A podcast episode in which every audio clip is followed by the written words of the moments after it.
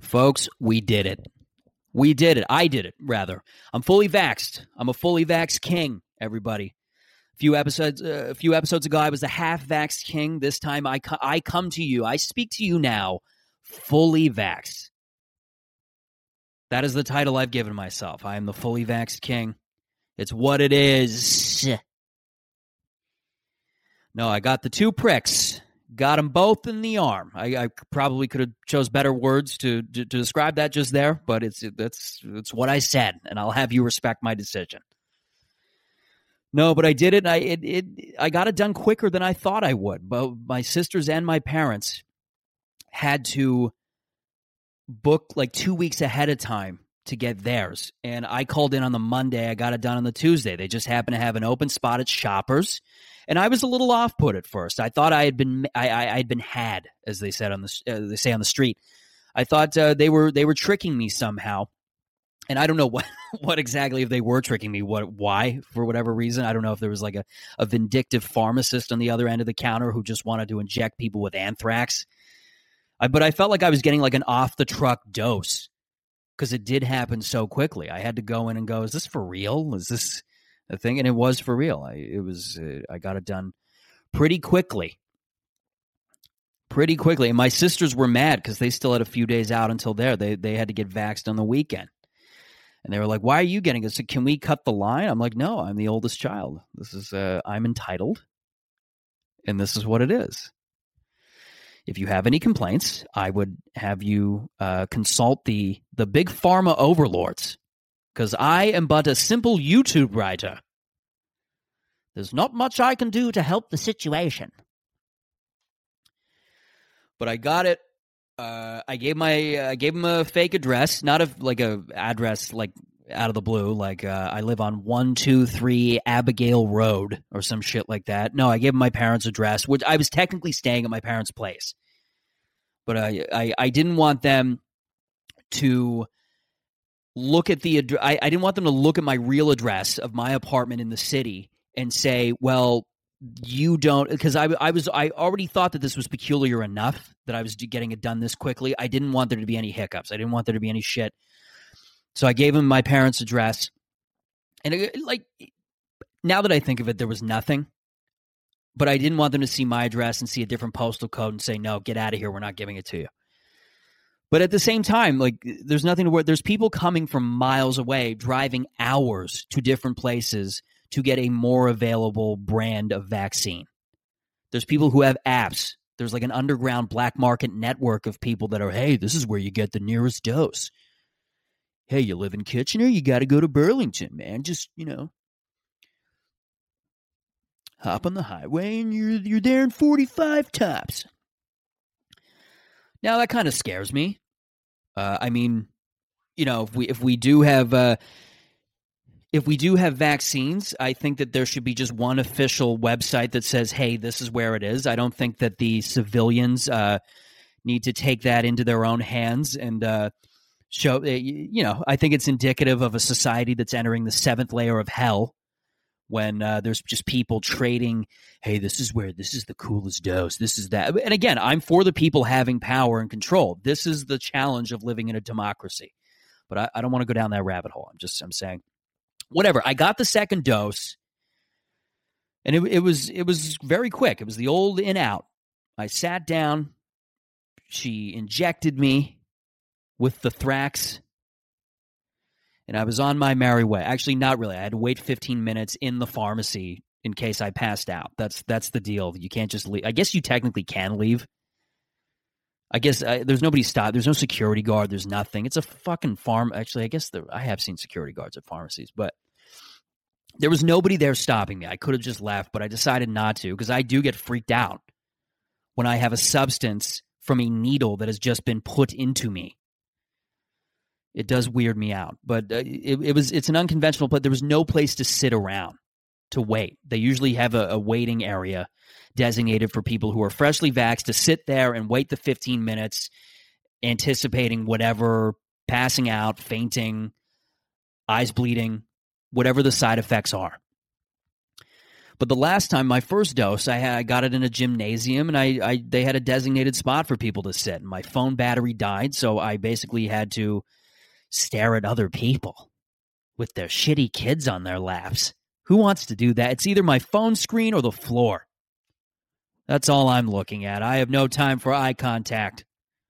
And no, it's not I'm not trying to be patronizing. It's just my those are just my ways. No, I was just sitting there looking. They had a clock there that you would run out, and you you just waited 15 minutes, and then you got to you got to check out and go. But my God, without a phone, that was boring. It was like waiting for a, a basketball quarter that was never going to end.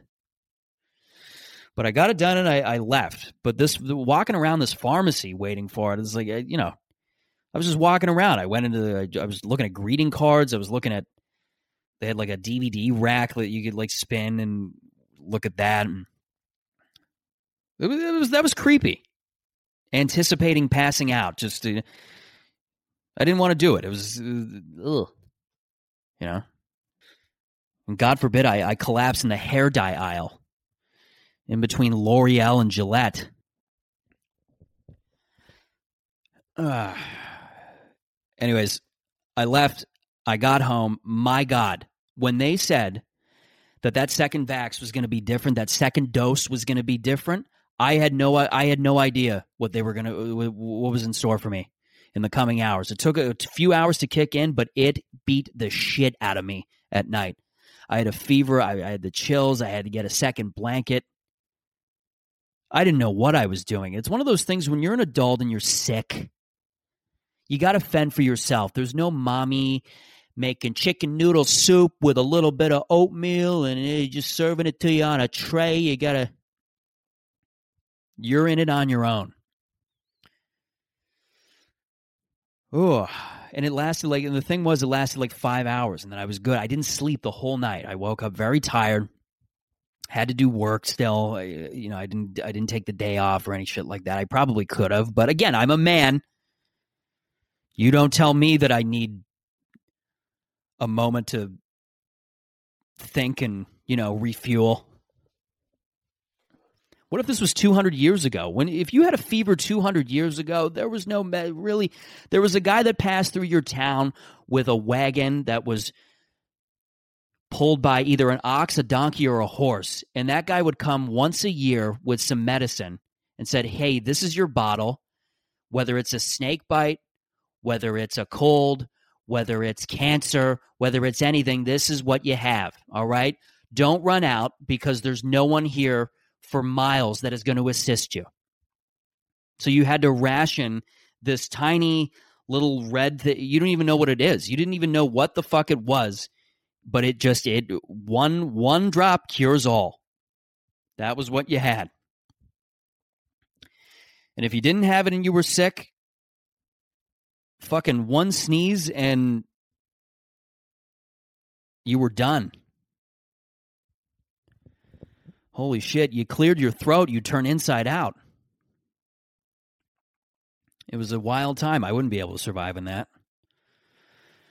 Anytime I'm sick or anything like that, I always think about okay, like what did my ancestors have to do? What would they think about me in a situation like this? What would they think about? What would my great grandfather and my great uncles who fought in world wars think about me in this moment.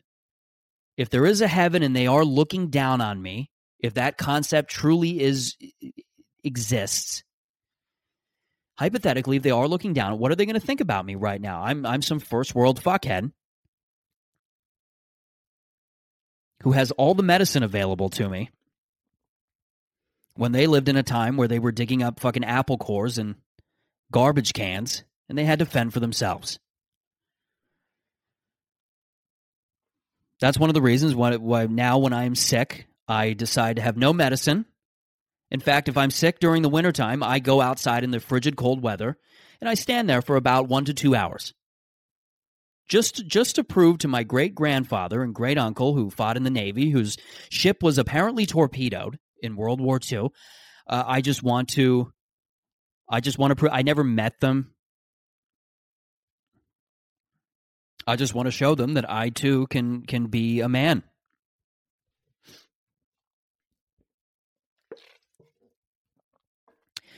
Uh, but it's that uh, that fever that I had from that second dose fucked me up royally. Thinking of suing the Moderna, those sons of bitches making me sick. Uh, I'm going after you, and no, that's not a physical threat. That is a legal threat. I'm going. I don't know if there's a lit- litigator that specializes in suing big pharma for civilians. I'm sure there is. There, there definitely is people who have gone after big pharma, but whether or not it's worked, we're gonna see. I'm just that stubborn. Uh, oh man. But glad to be vaxxed. I'm kidding. I'm not going after big pharma. I have other things to do. All right. I know at the end of the day, they win.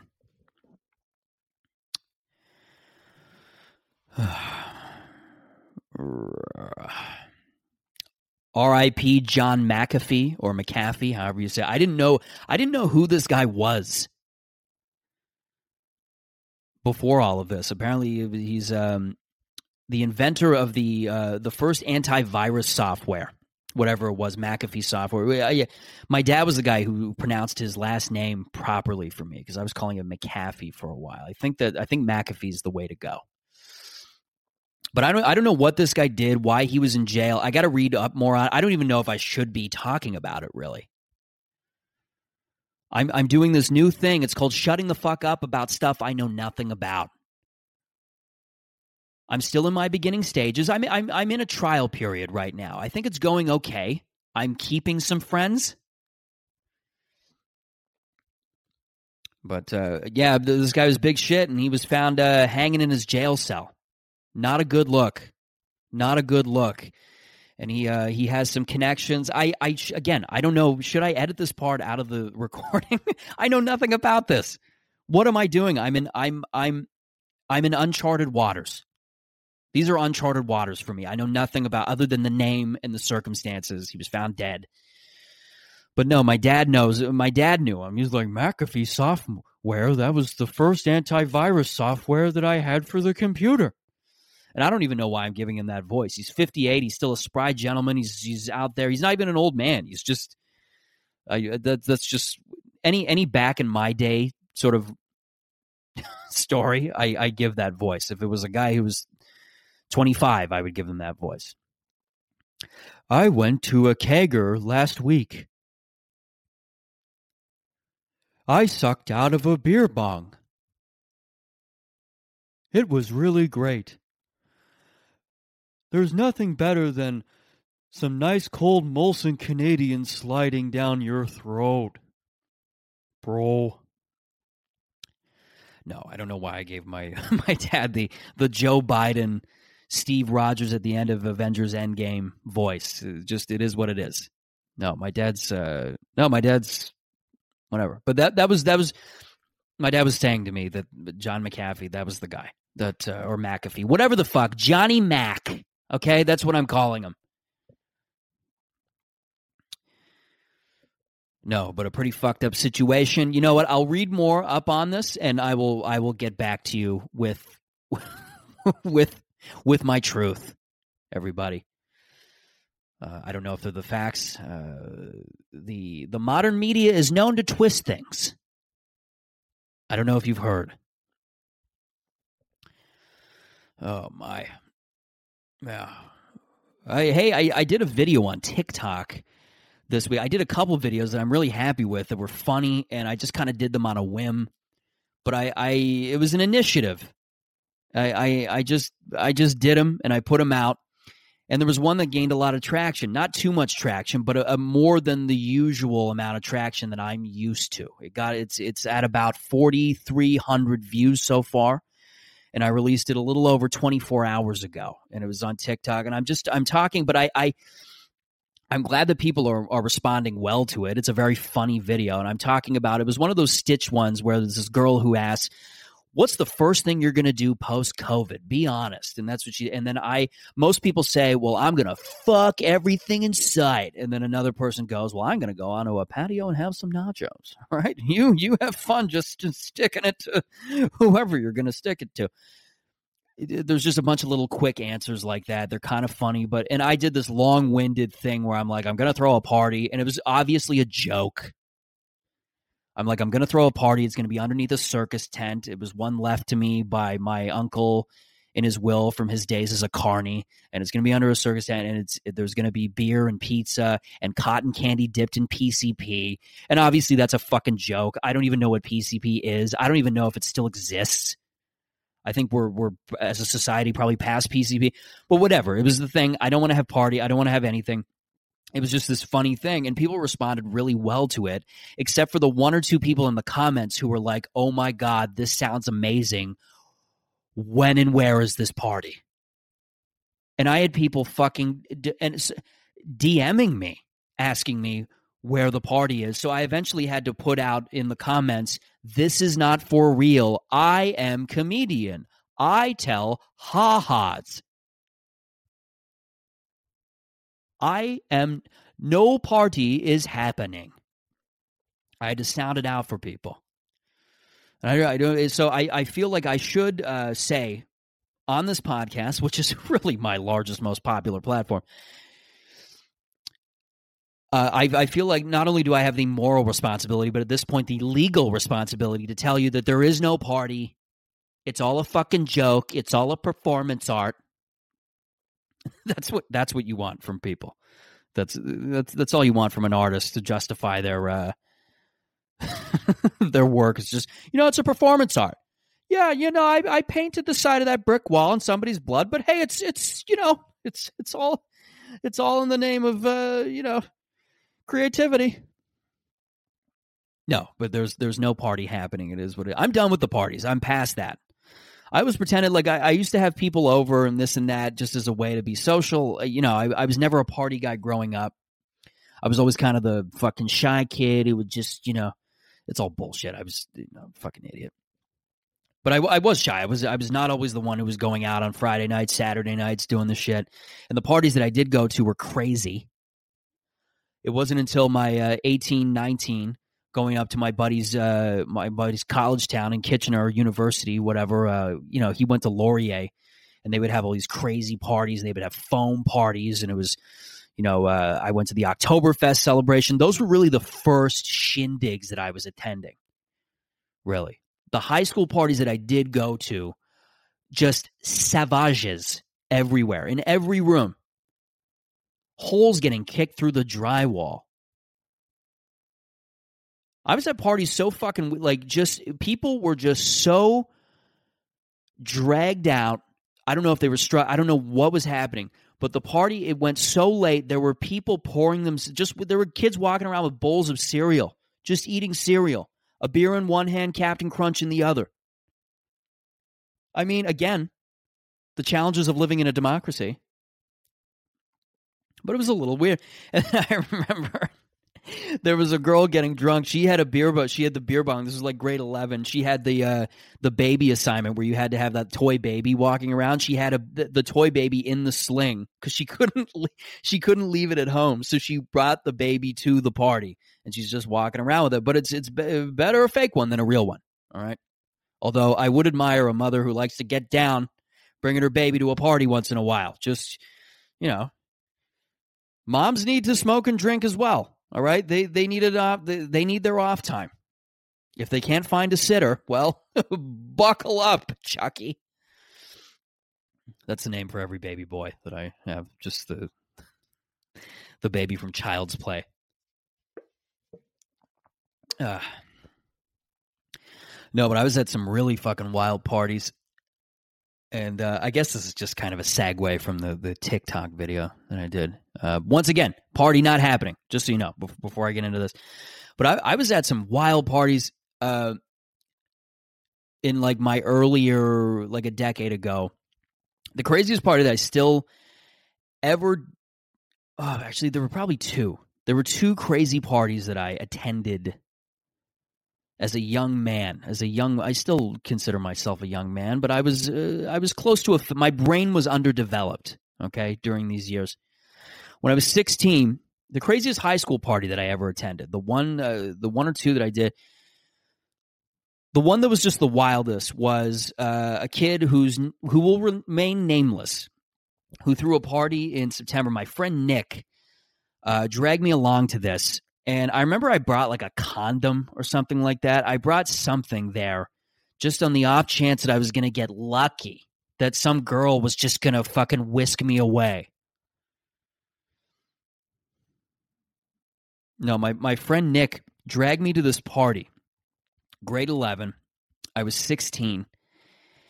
And it was why there was probably about 100 kids in this tiny little house. It was on uh, was on it was on Folkway Drive in Mississauga. It was about five minutes away from where I lived, and uh, the party was going okay. I, I wasn't drinking beer at that time, so I just kind of had to just pretend like, hey, I'm I'm I'm feeling a little wobbly. I think it's hitting me. Yet nothing was hitting me. Nothing was. I wasn't on anything. I was just like, hey, yeah, this is me. I'm just uh, trying to fit in. I'm just, uh, yeah, definitely not a narc here, people. I'm just. Yeah, I'm just walking around. Hey, what is that? Is that uh, is that Grey Goose? Uh, no, it's orange juice. Okay, well, you know, I can't. Uh, totally unhip. knew nothing about alcohol, drinking, none of that shit. Those were the days. But I remember this one party. Uh, a, it was going fine until about twelve thirty when the Erindale kids showed up. Now, I went to Loyola Catholic School. The Erindale kids were the public school kids. They were the big bad public school kids. And as a as a young kid growing up Catholic, there's a weird perception that you have of public school kids. I remember the first time as a going to Catholic school that I met public school kids. It was off the school grounds. It was almost like that scene in Lion King where they first meet the hyenas. They just crawled out of a human skull somewhere of just some person that they ate alive. And they they uh like they were fucking laughing and throwing shit at us because they saw our school uniforms. And it was it was terrifying. It was really just not a good moment. Anyways these erindale kids show up to this party and they immediately just want to start fighting people. I remember i had blonde hair at that time because i thought i was eminem. Again eccentric child probably deserved an ass whipping or two but these kids, I remember they wanted to kick my ass. They wanted to fucking just throw down with me. And I wasn't a fighter, so I backed away. My buddy Nick stepped in front of me and said, Okay, just go away. Don't talk to them. Don't do anything. They tried egging me on. Anyways, they went up to another kid, and there was this tiny little kid. I'm not going to say his name, but there was a tiny kid with this whole group of people. And they were the, the big kids, when there's a small kid, the small guys always have bigger friends. They always have bigger friends, and the bigger friends are not there for his protection he's there to be used as bait for the bigger kids to get into a fight. So when you start fighting the little guy, the big guys all now have an excuse to scrap. That's just the science of fighting that I've observed over the years. Multiple fucking times. So they all get into a sure enough, the little kid eggs them all, uh, eggs this one guy on, and he just, I think it was my buddy's cousin. And he's, my buddy's cousin was like a big buff guy, like just a big fucking muscular dude uh, tank top on, you know, fucking diamond earrings, cringeworthy appearance, probably deserved an ass whipping. Anyways, uh, he starts beating this little uh, this kid out, out on the lawn, and his friend steps in, fucking rips his shirt, and uh, he steps in, and then, then the two of them start going at it, and that that was how it worked.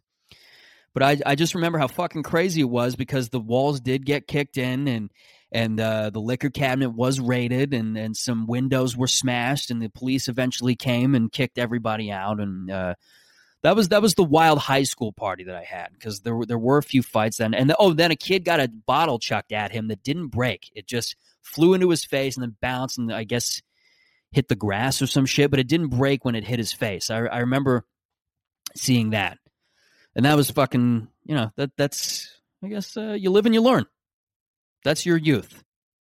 The kid was fine. I think he just mouthed off to the wrong person.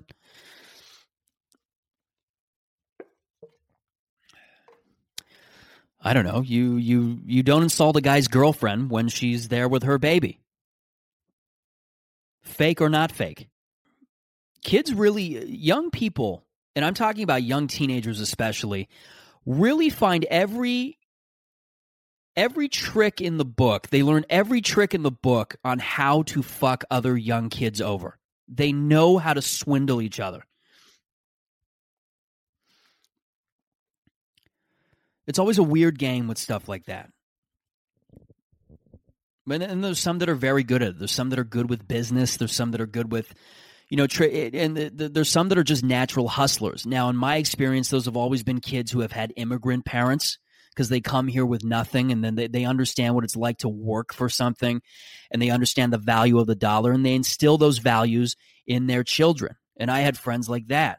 I remember my friend Magic, and I'm I'm going through like a whole high school thing. I wasn't planning on doing this, but I really, I'm just I'm I'm going down memory lane with this one.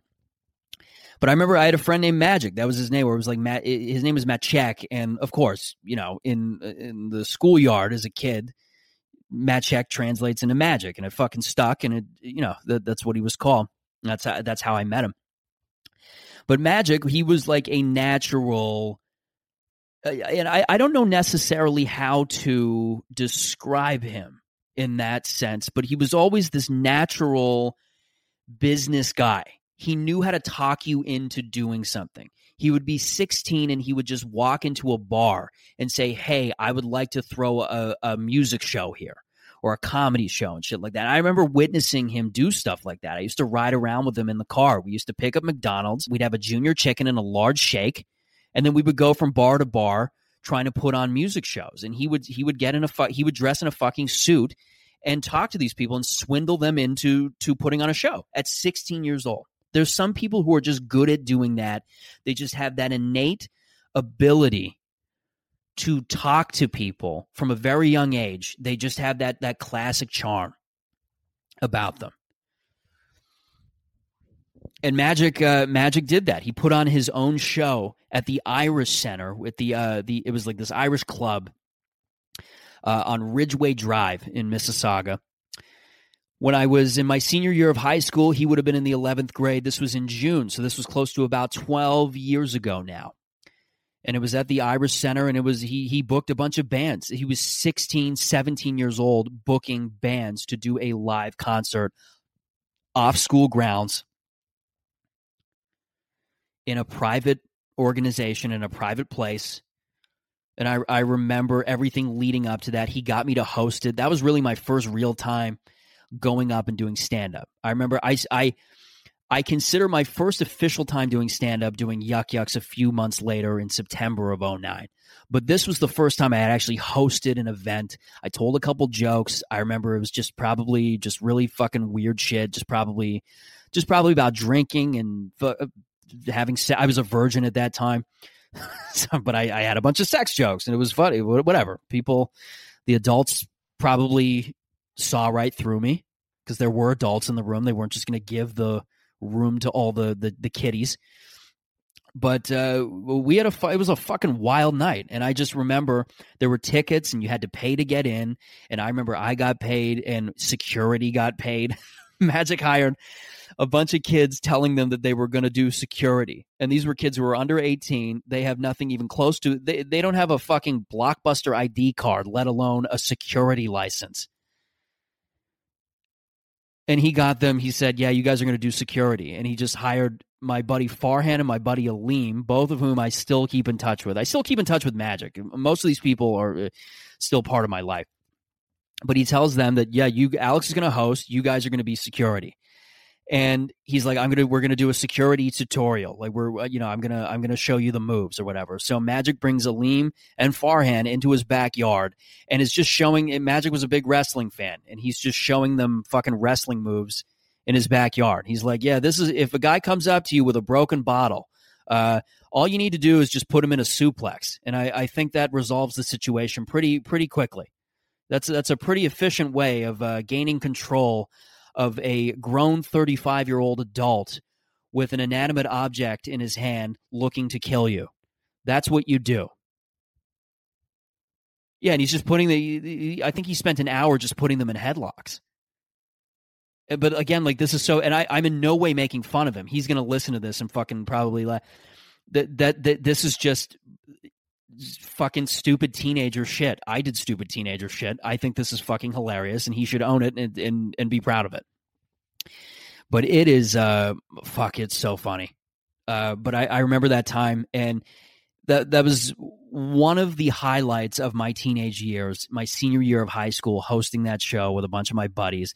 And with the security, they eventually just hired the the, the Irish Center hired their own security. They were like, I don't want these two fuck these are children guarding our door. These kids are a liability. Get and again, these are Irish guys, so you know, get get Patty and Seamus over there and just tell them to guard it. And I remember there, there was like a fight outside and just a bunch of shit. And I I think a bunch of kids robbed a bus. So there was a school bus in the parking lot of that plaza, and a bunch of kids that were that came out of the show. They were drinking in the parking lot and eventually broke into one of those buses. There was some shit like that. Oh my god! But that was uh, that was a time. Anyways, you had to there. There were printed like paper tickets that you we were selling to people. You paid like whatever five bucks to get in, and that was it. But there were kids who one kid got a hold of a ticket and went over to a nearby convenience store where they had a photocopier and he photocopied a bunch of tickets to give to kids so they could get in for free. And we caught onto that pretty quickly. I don't know if there was anything we could do at that point. Like would, we're not, you know, we're not going to sue the family of a 15 year old for doing. But I, I just remember that being a fucking hilarious night.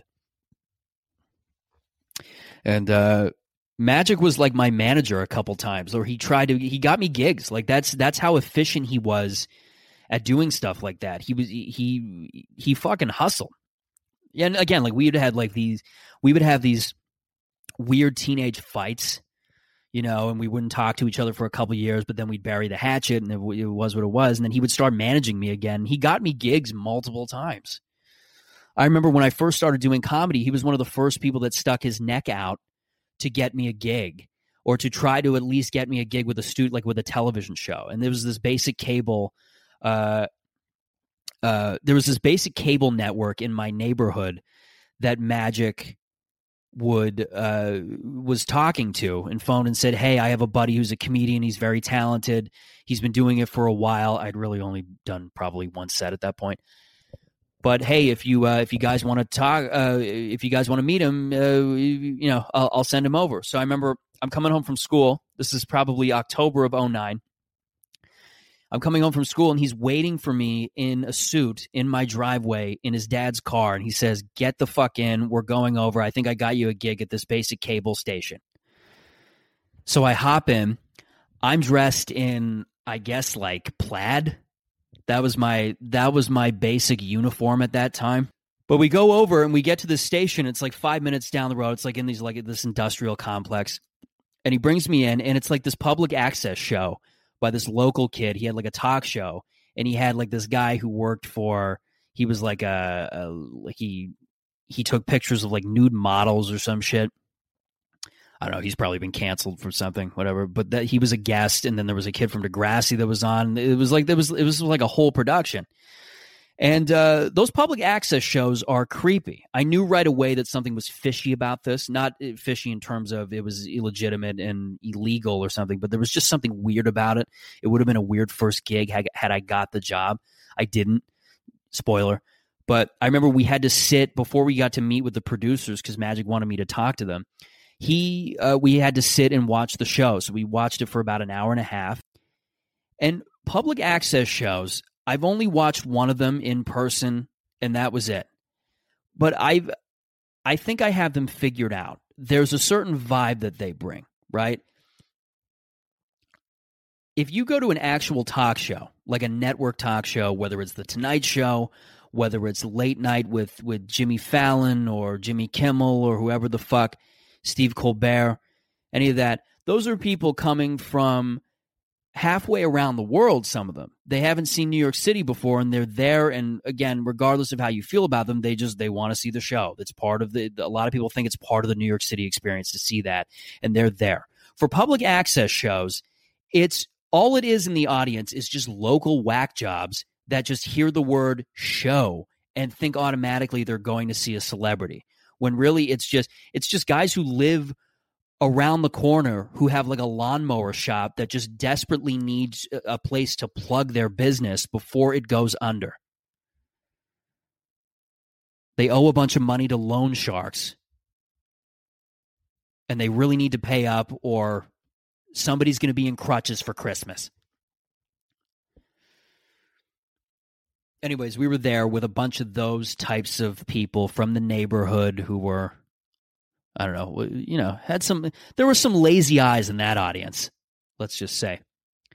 Anyways, I didn't get the job. The, the producer didn't. Magic phoned the producer. The producer forgot who Magic was.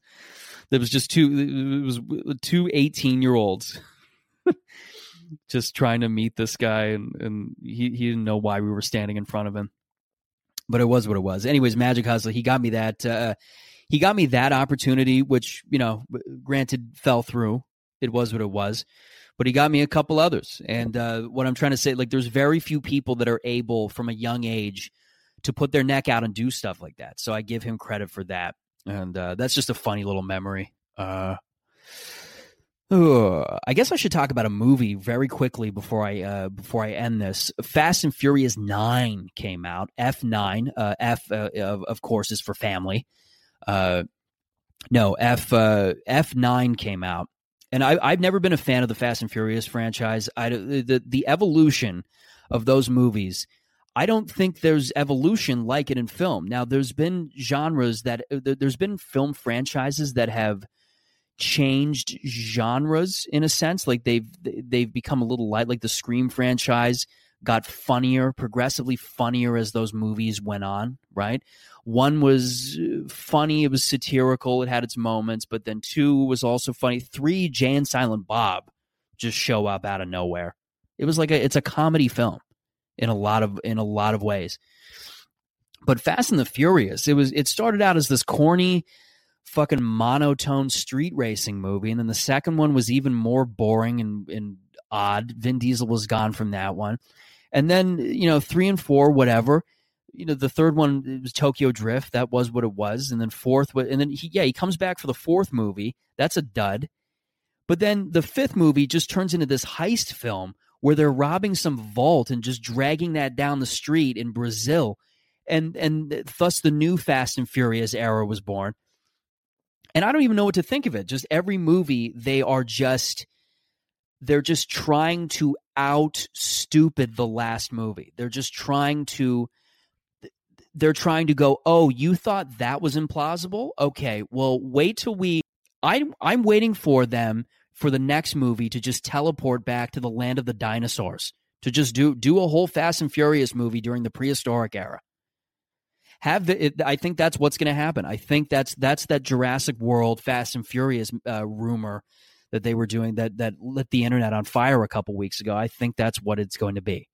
I think they are going to time travel back to the the the time of the dinosaurs, and it's going to be Vin Diesel trying to outrun a Tyrannosaurus Rex, or trying to outrun a pterodactyl, driving stick. But uh, R.I.P. Paul Walker. I miss Paul Walker. Paul Walker should be uh, apparently like the rumor is at the end of the film, like his character shows up and you don't see him get out of the car, but he, his car pulls up and it's supposedly supposed to be Paul Walker. That's the rumor that I'm hearing. I think I saw the clip, but uh, I think he was the most likable part of those movies. Paul Walker was not the greatest actor, but he also wasn't a terrible. He wasn't. Also, he wasn't a bad actor there's something in between being a bad actor and being a thespian. Paul Walker was in the middle. He was a guy who was very good at playing that bro character, that bro character who was just there. He said his lines. You liked him. That movie Joyride, another car movie, was a thriller with him and Z- Steve Zahn. It was like a highway thriller. They're being uh, they're two brothers being chased uh, through the desert by this uh, crazy trucker guy who you can't see. It was kind of like the movie Duel. But it, Paul Walker was great in that. He's behind the wheel the whole film, and they're talking on this old CB radio. They're fucking around with this truck driver who they end up pulling a like a prank on, and the prank goes wrong. Somebody gets killed, and uh, they end up getting chased by the, this guy out of revenge and it's it's this very uh very gripping thr- not actually gripping is the wrong word it's it's it's cheesy in a lot of ways, but it's very effective in that way. It's funny, it's thrilling, it's the whole thing. Anyways, yeah, I'm just I'm trying to say that Paul Walker was very good, and I miss him being part of that franchise. I I checked out at number six of those, but apparently they go to space in this one, and it's just it's Vin Vin Diesel just can't accept the fact that his movies are they it they're for 11 year olds but yet he always wants to tack on this fucking silly family theme. Every movie, it's about family. No, it's not about cars and explosions and guns and killing people. It's about Thanksgiving dinner. It's about it's about family. It's not about speed racing and car crashes and all kinds of and all kinds of fancy lights and paint job. It's about your grandmother making racist innuendos during Easter supper and making the entire table feel uncomfortable. It's about family.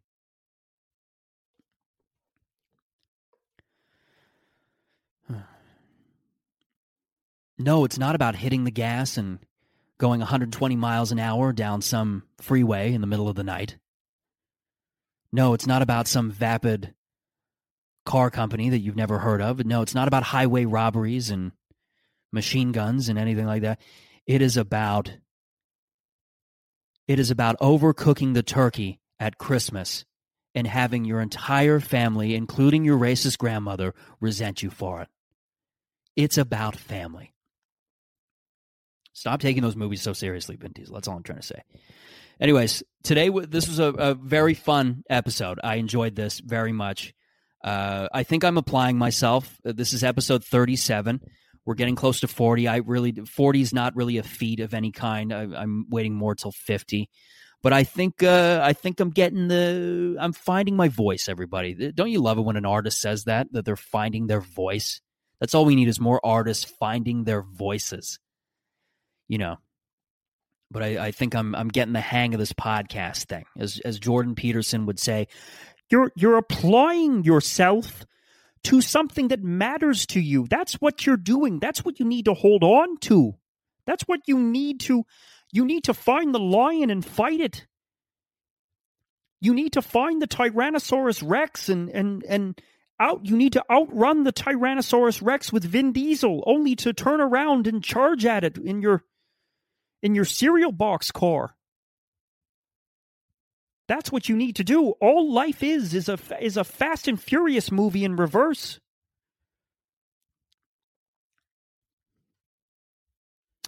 Anyways, something's off podcast.